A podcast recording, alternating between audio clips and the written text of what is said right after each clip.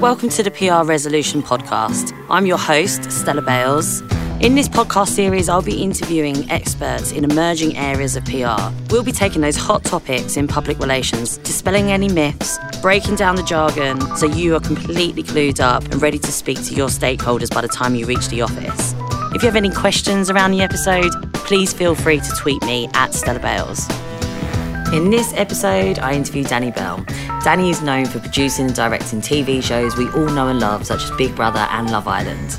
But he has some really unique experience because he is increasingly working with brand teams and agencies on video content. And with the change in how we're all now consuming TV, the merge in editorial and owned content, and the decrease in TV advertising budgets, I think that we're in a really interesting space in how brands can reach audiences through video. And that's exactly what I'm quizzing Danny on. In this interview, we cover brand involvement in traditional TV right now and what's working, why a lack of integration between production and brand sponsorship can often mean that both parties miss out. Danny also shares some insights around traditional TV versus online audiences and how the engagement metrics and audience metrics really differ between the two. We also explore whether a PR agency could come up with a TV show idea and why getting directors and producers involved early into the idea development can result in access to huge audiences. Basically, video content is part of your brand plans, the next half an hour is gold dust. Here's Danny. This is a topic that I've really wanted to explore for some time now, and that's relationship of public relations and TV content especially with the move of the increase of on-demand content online now and I know that I speak to a lot of PR people right now where in a lot of brainstorms people will say, especially for consumer brands, let's make a TV show. And it doesn't always happen very often, but there is still a place around uh, for brands in TV. So Danny's got some really interesting experience on both sides. I'm just really keen to see where you think it is placed. So going right back to the beginning, have you ever seen uh, some examples of brands involved in TV and what's worked? You know, I think I think there's been some really good examples recently of brands sponsoring TV shows.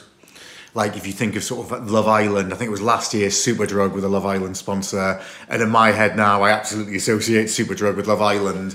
And interestingly, on that kind of Superdrug Love Island deal, that um, they sponsored kind of all the TV programming around it, and also the Love Island podcast that was the number one podcast for the whole of the summer, and that was up against kind of the World Cup when it was on and was beating World Cup podcasts. And Superdrug had a really kind of prominent presence within that. And I think from what I've heard about, about that, that, that those podcast hours counted as programming hours as part of the deal they did with Superdrug.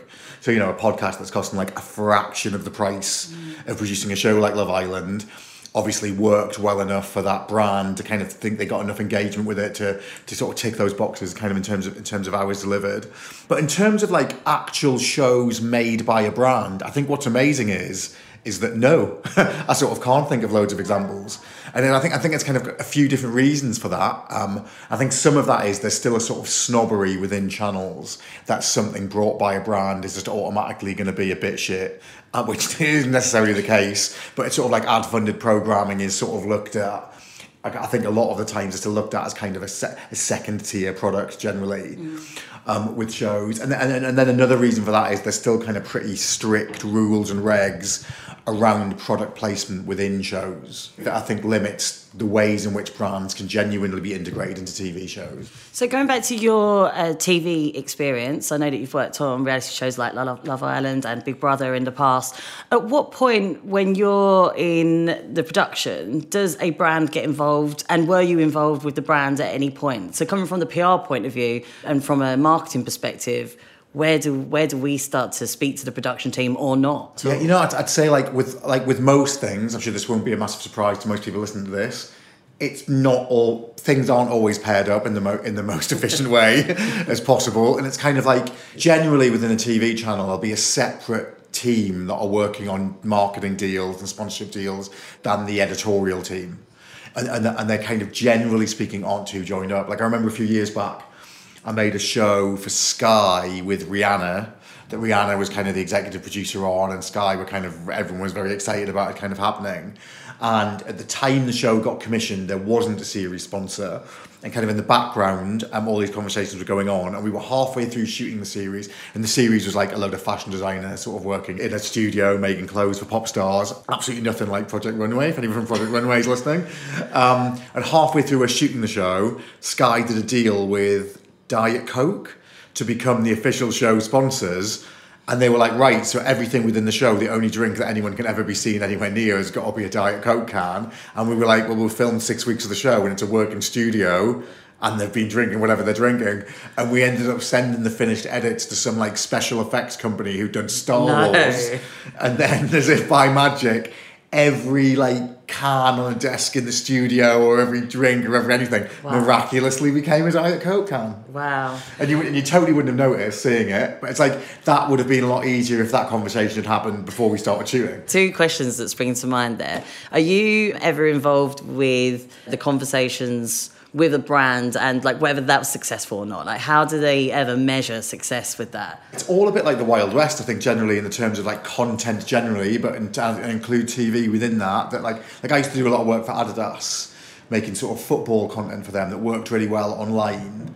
And I remember looking at this stuff thinking, well, this should just be in football focus I should be on BT Sports before a game. And, and I think the issue with that then, of kind of getting that onto TV, was actually because it had come from that agency world of doing it more than a TV world, was actually just too many people involved to then have a really straightforward conversation about then placing that on a TV channel. And, um, and, it, and it was like, I, I remember having conversations with people within Adidas, and it was just a bit like, actually, yeah, this stuff we're making could live within a TV show, but then actually the conversations then were like, how do you then balance that up against it existing digitally? And, and and an issue there we that we came to a few times was like actually prominence in terms of like a brand, the, the prominence of a brand and logos, like, like you can get away with a million times more digitally and online than you can within a TV show. Mm. So with the stuff I was doing for Adidas, when like everything everyone was wearing obviously was Adidas, and they were holding an Adidas football, and it was on a football pitch with an Adidas logo on it, was very very Adidas. Mm. And actually, like if you were if you were being strict about that, that then broke a lot of broadcast regs in terms of prominence of a brand within there, even though actually that content with those, you know, we had access to the biggest players in the world, the biggest clubs in the world who through Adidas, and you'd think that like if you were BT Sport, you'd murder for that content to go before a Champions League game. But um, yeah, there were just kind of issues around prominence and stuff.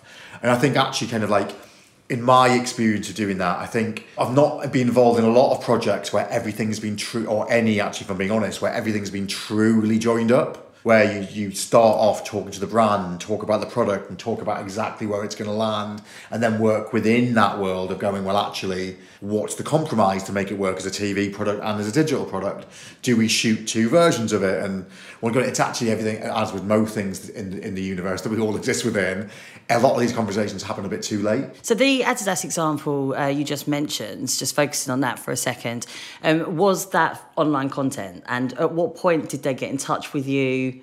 Who got in touch with you? It'd be really interesting just to see that process. Yeah, I mean, like the kind of the way I work generally is, and this, I don't know how useful this is to people listening to this podcast is, is generally quite unconventionally. And the way I ended up working with Adidas worked in a pretty unconventional way. That I think, like traditionally, the way of a brand making content is it goes like that kind of down that agency route.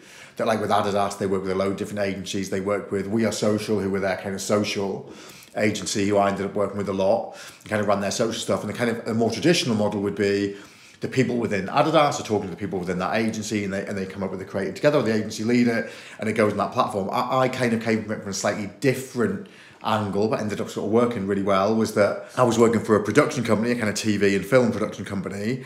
I had a really old friend of mine who was head of football at Adidas and just really liked the stuff that I made and we'd sort of worked together in the past, who got in touch with me directly about kind of, it was just before the World Cup, in the, the, the Rio World Cup, and, and the guy who was the head of football at Adidas was a really, really smart guy, and he was out in Rio setting up for the World Cup, and he was like, I'm on the ground in Rio, I can see with my eyes that all anyone cares about here is football and reality shows can you make me a reality show about football in Rio that we put out around the World Cup? And I was like, the World Cup's in a month, mate.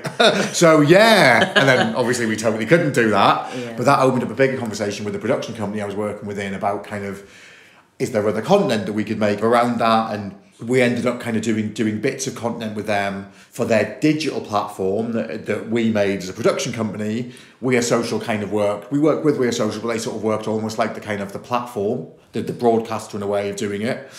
And it went out and actually we approached it a bit more like a kind of, or my approach to that was a bit more like a TV approach because that was my kind of background and the stuff we did. And, and what it meant with a brand like Adidas is, is actually for the first time with a bit of Adidas we were working within, we were engaging with their football players more to get them to do stuff where they talked more and, and did stuff that felt a bit more kind of televisual in that way. Mm. And then but felt a little bit different to kind of stuff you might have seen digitally that's a bit more kind of visual and was just a bit more product focused. And my approach was a bit more like, no, make the man say the thing and do the thing yeah. and engage with them in that way.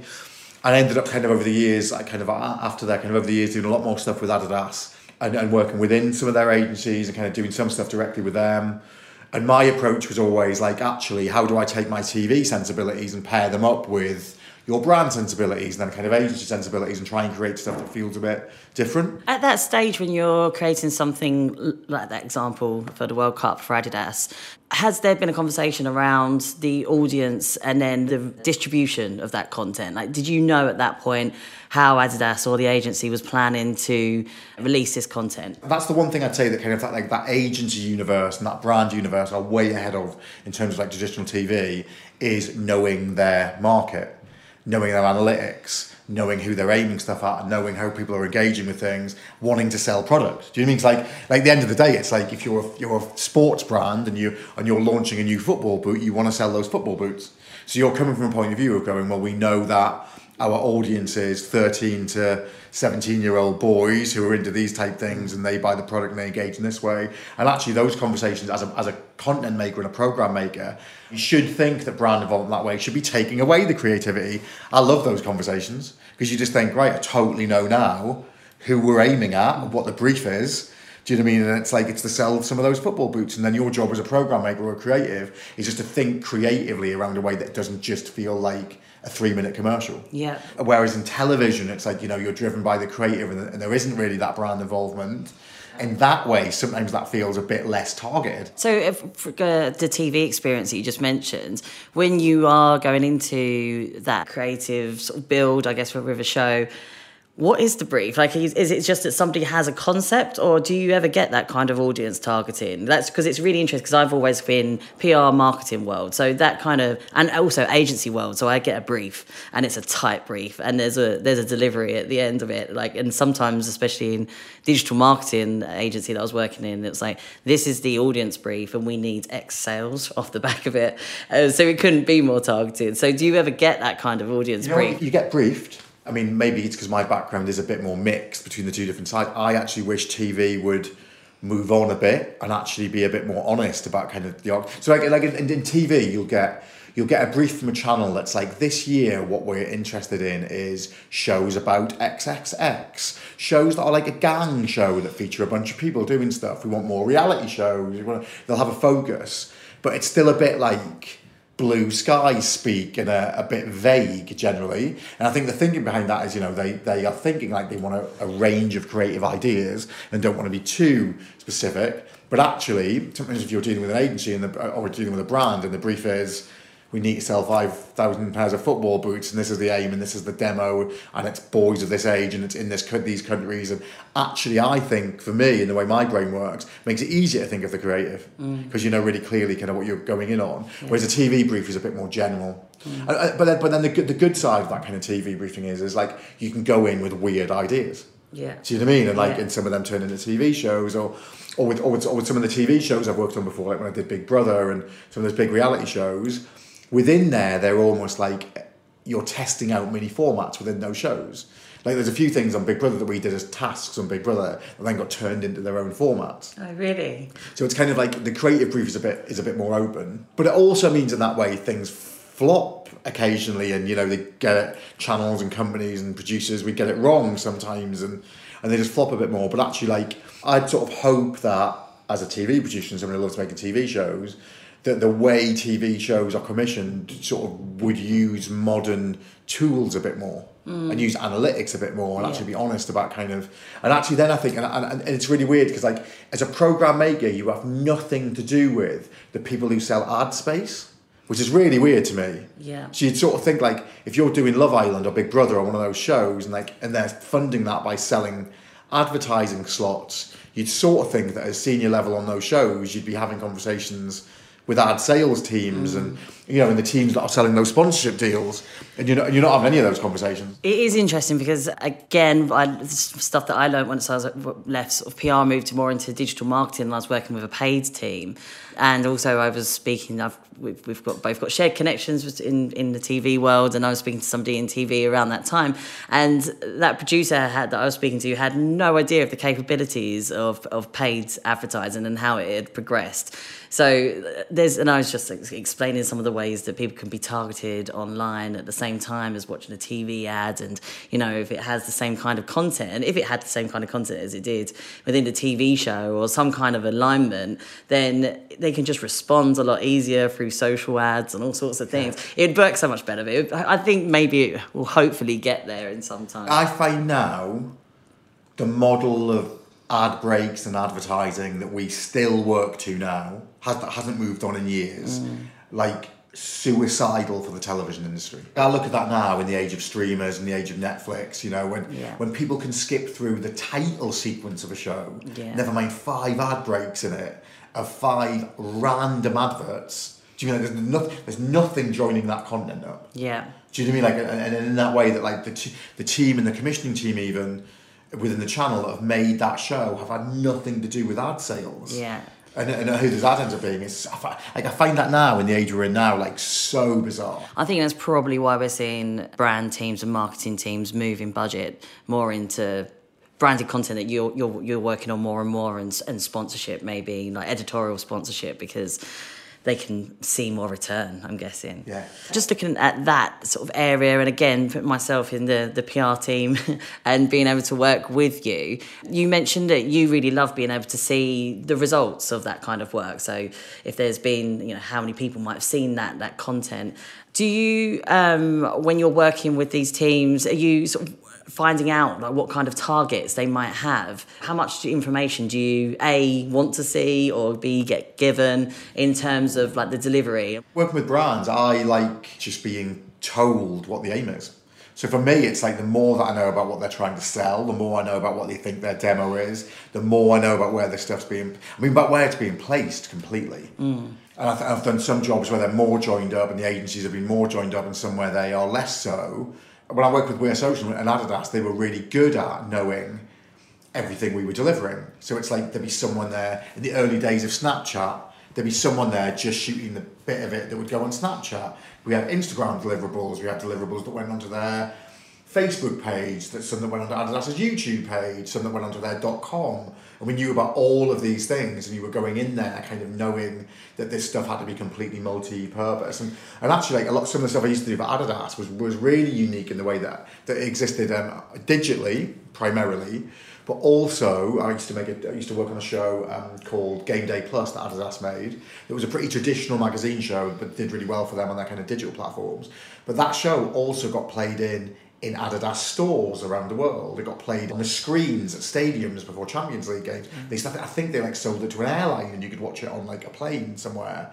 And it's like the stuff we were shooting had to be work, used so multi-purposely that you could never have gone in not knowing that. If Yeah. you'd just gone in to shoot some cool stuff, yeah it would have been a nightmare then kind of trying to reversion into all those things like but if you go in knowing all of those things and as a tv producer it was quite weird for me at first when you'd go oh what that kid's flown in from germany with an iphone just to shoot the snapchat content. And that seemed at first mental to me but then you go no that's amazing because that's where they get their engagement. Yeah. so actually like it's really smart. Yeah. and working in that way is really really smart. And that snapchat content is totally engaged with. That example that you've just explained there just makes a, a marketer's eyes light up with that, that amount of content that you've just mentioned and the audiences that could engage with that is just huge and really exciting because then I'm sat here thinking god and then you could pay to promote it and all of those channels that the audience size is massive. But yeah and then you saying about somebody coming into film Snapchat that must be quite a new thing for you, is it? Or has that been going on for a while? And how involved are you with that? Per- and who was it? Is it an influencer or was it a part of the was, Adidas team? it it was part of the ad, occasionally would, when I was doing Adidas job, it was occasionally would be part of the Adidas team, occasionally would be part of the agency team. But they, you know, but they had a clear brief. They were capturing stuff to go on that platform. Mm. You know, it's the same with like you'd capture stuff that would be for an Insta story or Instagram then, and then then Instagram stories as they kind of took over as a way of engaging with with things. And um, it's a very different to the way kind of TV traditionally has worked. TV is moving on in some ways in this way, but nowhere near quickly enough. Like the way a lot of TV shows work is digital is looked at as an absolute afterthought, and the digital teams are looked at like as kind of this win it stuck onto things that no one wants to deal with, which is really weird for me when you sort of go, no, that's how everyone, especially for a young audience, yeah. that's how everyone engages with everything. Mm. As TV's audience gets older and older and older, actually weirdly i've noticed that on a lot of big shows and kind of big things they're caring about digital less and less. Like it isn't becoming this thing where you sort of go no we're totally living within a digital age and digital is becoming more integrated. I think like digital is actually on some in some circumstances becoming less important because the real audience of those shows are people in their 50s mm. at home who aren't going to be on snapchat and aren't going to be on insta like if you look at like a show like the x factor now it has much less of a digital presence than it had a few years ago yeah interestingly. So, do you think that shows that are only streams, like a, a, Netflix special or something, do you see that they have more digital support? Well, interesting. There's kind of no like uh, those Netflix shows have sort of no digital yeah. backup because they are the digital product. The show is the digital. Yeah. But there's like there's actually like an amazingly low amount of sister shows to to those kind of big shows that are put on those on those big streaming platforms. Mm like in the old days, like the old days of me doing Big Brother 10 or 15 years ago, and there would be like Big Brother's Little Brother, Big Brother's Big Mouth, di- digital content that went out alongside it. You look at like Riverdale on Netflix, there's not like a Riverdale no. spin off, or if there is, I don't know about it. Do you know what I mean? But like, there's not that they don't because they don't need them. Yeah. Because like those shows are the content, and also like as a young viewer now, as a viewer now, particularly as a young viewer, a thing that never existed when I was starting out, kind of making shows is you can binge content now. I'd work on a show, you'd wait a week. Being drip fed digital content has kept your interest yeah. alive over that week. Now I can go and smash in 97 hours of Game yeah. of Thrones. You don't need, don't you don't need, need to watch yeah. the, the, you know, the lesser budget stuff to keep my interest. Yeah. And, then, and also, like, you kind of get that engagement now through fan sites and through memes and through kind of that social content now that, like, and, and, and, interestingly, and this is me just talking very anecdotally because I don't know the re, like the real data on this, but like what those streamers are doing now in a really smart way is they're starting to engage in social content in a way that's really really clever. Like if you look at Bird Box, the Sandra Bullock film that absolutely smashed it in for Netflix last year, apparently, so I don't know whether this is true or not, but like Bird Box like went meme crazy. Yeah, it did. It was on like everywhere. And apparently that was completely strategized by Netflix that they opened loads of kind of, I say fake, but not fake, they opened loads of fan sites and meme sites and started creating these memes before the show dropped, or around the time the show dropped. So all this meme content was like naturally being shared, right. but they'd set these these accounts up in advance to do it and that completely like blew up the amount you noticed that film and talked about that film yeah. and engaged in it socially and some of that was organic but i think apparently a load of that was was the marketing team at netflix. So interesting how it's changing. A little plug for the podcast actually. I'm interviewing two meme experts if you want uh, which is a new job title but two guys from LADbible have just started up their own agency to work with brands and they just know about how to make memes go crazy on instagram. So yeah that's coming up next week. In some ways it's surprising in some ways it's not oh, and it like, works. I remember like the first time I used the expression meme culture in a meeting, I did it as a dare.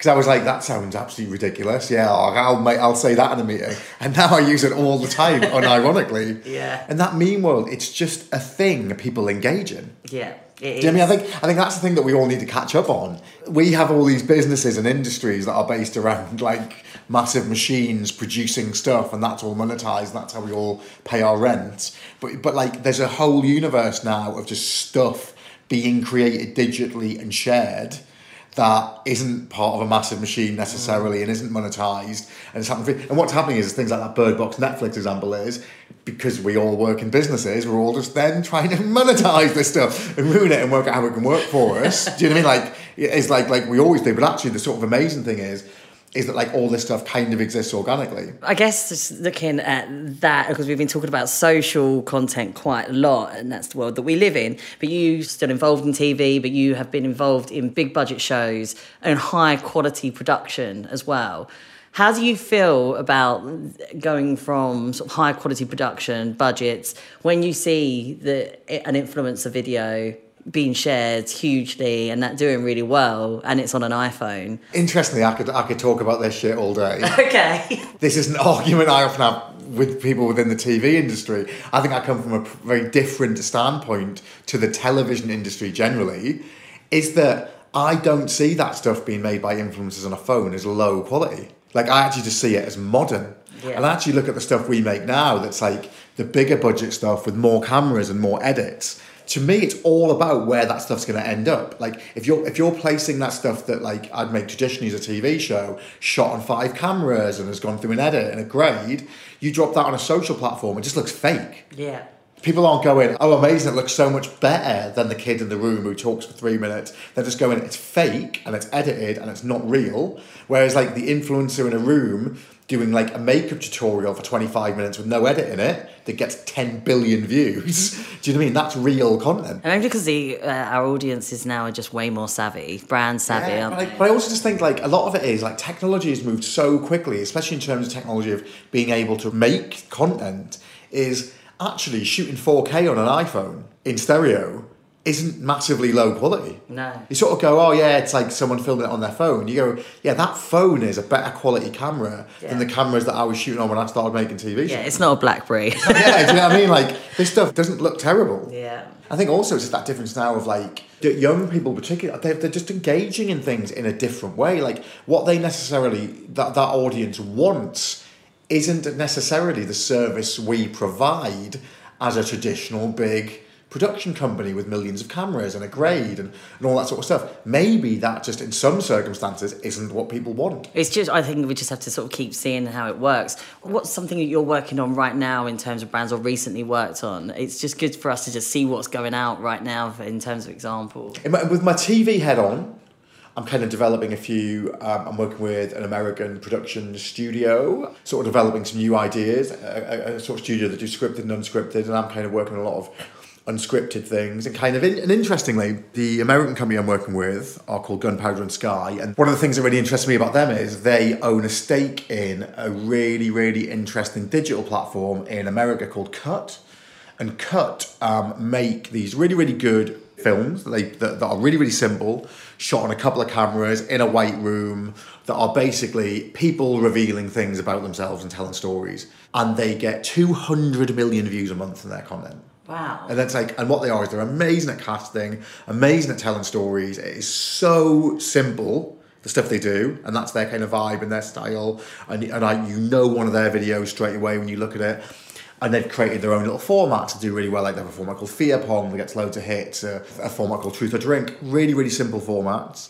And I'm kind of working with Gunpowder at the minute and working with Cut about like looking at ways of turning the stuff they do digitally into television formats and looking at clever ways of doing that that isn't just oh well you point, point more cameras at it. Mm. Do you mean that and that's the way you look traditionally and actually sort of go maybe that isn't maybe for some of their formats that is a clever way of doing it. Maybe there are smarter ways now than, than doing that. It's like are, are there ways of using all that stuff that they shoot online that massive library of footage they've got and using that for a tv format that works in a way that do you know what I mean? That, that, that might be a smarter way of thinking about ways of working with them and The TV learning from like, digital learning from- now. And when I talk to the guys at Cut, I'm like fascinated by the way they think and they know who engages with their stuff in a way that you might not know that that, that way from a TV show that you've made.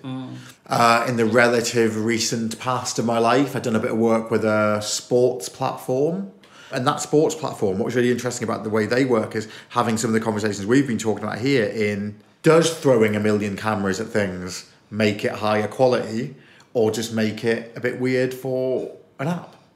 Having conversations that a lot of kind of digital platforms and apps are having about kind of what makes something premium now. Yeah. And I think that's a constantly changing thing. So just keep testing and learning. Again, with my PR team hat on, and really because I have the experience of the of the listeners here, and uh, I know that many people will be sitting on the tube right now with this in their ears and thinking. I need this information for my next brainstorm. At what point could a brand team, PR team, marketing team, digital team, who have all of these brainstorms for the content um, across the year, at what point do they speak to somebody like you? Again, it's like I kind of work quite unconventionally. The way things generally work is that agency model that then every that everything's controlled by agencies. The brands speak to whichever agency deals with that bit of whatever it is they're doing. That agency then work out a way that works within the agency model to then talk about how things work. But generally, those agencies won't have a massive, realistic understanding of television. Do you know what I mean? In terms of like plugging stuff into TV, because there isn't a natural fit to jump into TV, because TV works like quite a separate industry. So that agency might be experts on digital platforms, print advertising, radio spots, kind of whatever their expertise is. But there's very few people who then understand how you then take Revlon and get Revlon a show on Channel 4. Mm. But then within Channel 4, there's like sponsorship teams, but they're not massively joined up within those agencies. And I kind of work in quite a unique way in that, like, I've always just been driven by doing cool things and work, whether that's a TV show or with a brand. And like, and, I, and for me, it's about like, I love working on new platforms and working in new ways. And it's like, for doing that, so I kind of work quite independently. Mm-hmm. So sometimes I'll be brought in by a brand, sometimes I'll be brought in by an agency, sometimes I'll be brought in, generally my work is kind of working with TV channels. But there's not, there's not a lot of people that kind of join all of those things up. I think that uh, even just from the information that we've explored in this podcast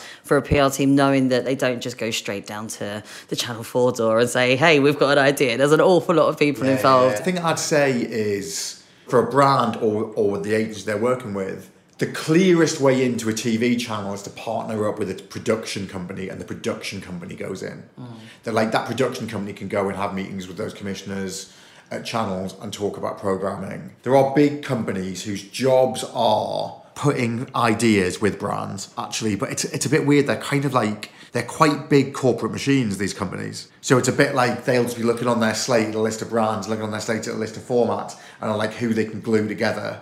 It, it, it, won't necessarily be the most creative process. I think that based on everything that you've shared with me today, it feels if I was in that PR team, I would be thinking not to go down the TV route, and just especially because we have to measure our work in so much more detail and uh, prove the the impact with any kind of PR or marketing work now.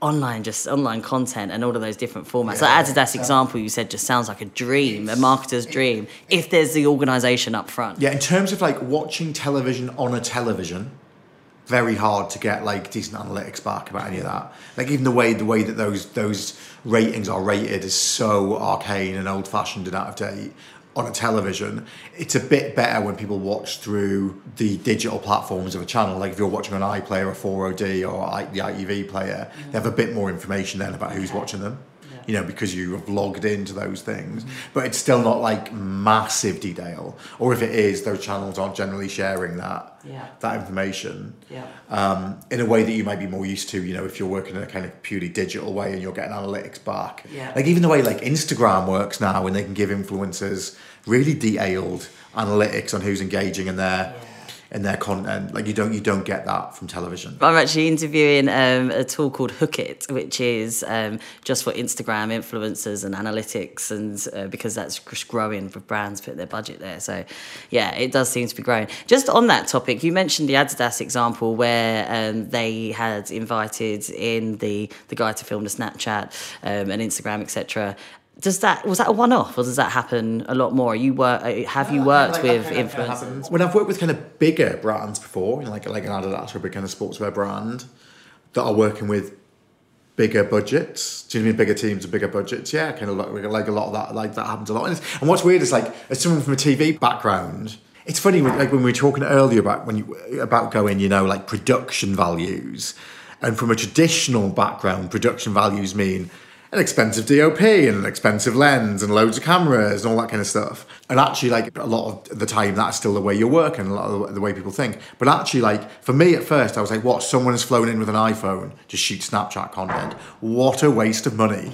Do you know what I mean? Whereas I wouldn't have batted an eyelid at spending that on an extra camera yeah. for my proper content. But even then, in that learning way, even then you sort of go, no, no, no, no. Like now, I, it makes much more sense to me now to have that person there filming the Snapchat than throwing loads of cameras and money at the glossy, high quality content. It makes much more sense for me to go, no, that person's doing something for Insta, that person's doing something for Snapchat, and you go, well, yeah, you're just hitting loads more platforms and loads more eyeballs Mm. in that in that way. Like you still want the, the whatever the glossy bit is you're doing to be glossy, but I totally understand that spread in budget to hit like multiple platforms. Do you share your vision for that, that kind of example? Do you share your vision with the people shooting for Snapchat or Insta? Or is it they've already been briefed? Like, how much are you working with them on a shoot? Yeah, I mean, it's, it's supposed to depend on kind of like if, if I'm working directly with an agency and I'm part of that kind of agency team, then yeah, it's a, it's a bit more joined up. If I've just been brought in as a sort of exec or a producer or a director on something, not some not not so much joined up generally. That you're concentrating on your little bit, um, you know, and, and then you, and the, the Snapchat person's concentrating on their bit.